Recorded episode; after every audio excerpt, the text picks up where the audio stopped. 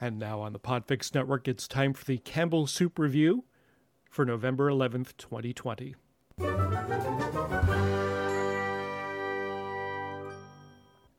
And here's the official description of our soup today from Campbell's.com. Campbell's condensed cheddar cheese soup makes winning over the family easy. Our crowd pleasing velvety soup bursts with rich, heart healthy flavor. Get creative in the kitchen and use it to amp up a recipe that's in desperate need of cheese.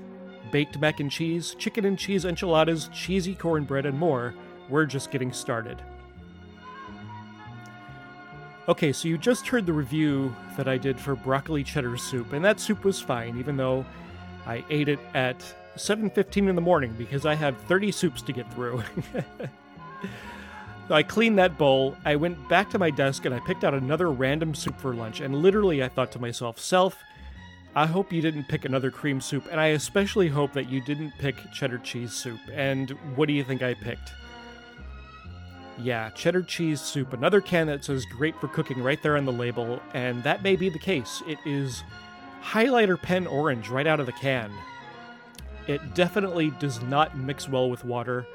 I sat there and stirred it forever, and there were still lots of very solid orange blobs of condensed soup in it. It tastes like cheese, sort of. It tastes like easy cheese out of a can. Is this soup good food? My disappointment is immeasurable. No, My I. day is ruined. Yeah, my day is ruined too. I could not get through the entire bowl. I had about five or six spoonfuls, and the rest of it went right down the sink. I can't imagine anyone is eating this on its own. It's really terrible. The smell is even worse. It, it smells like. It oddly smells like the inside of a vacuum cleaner bag.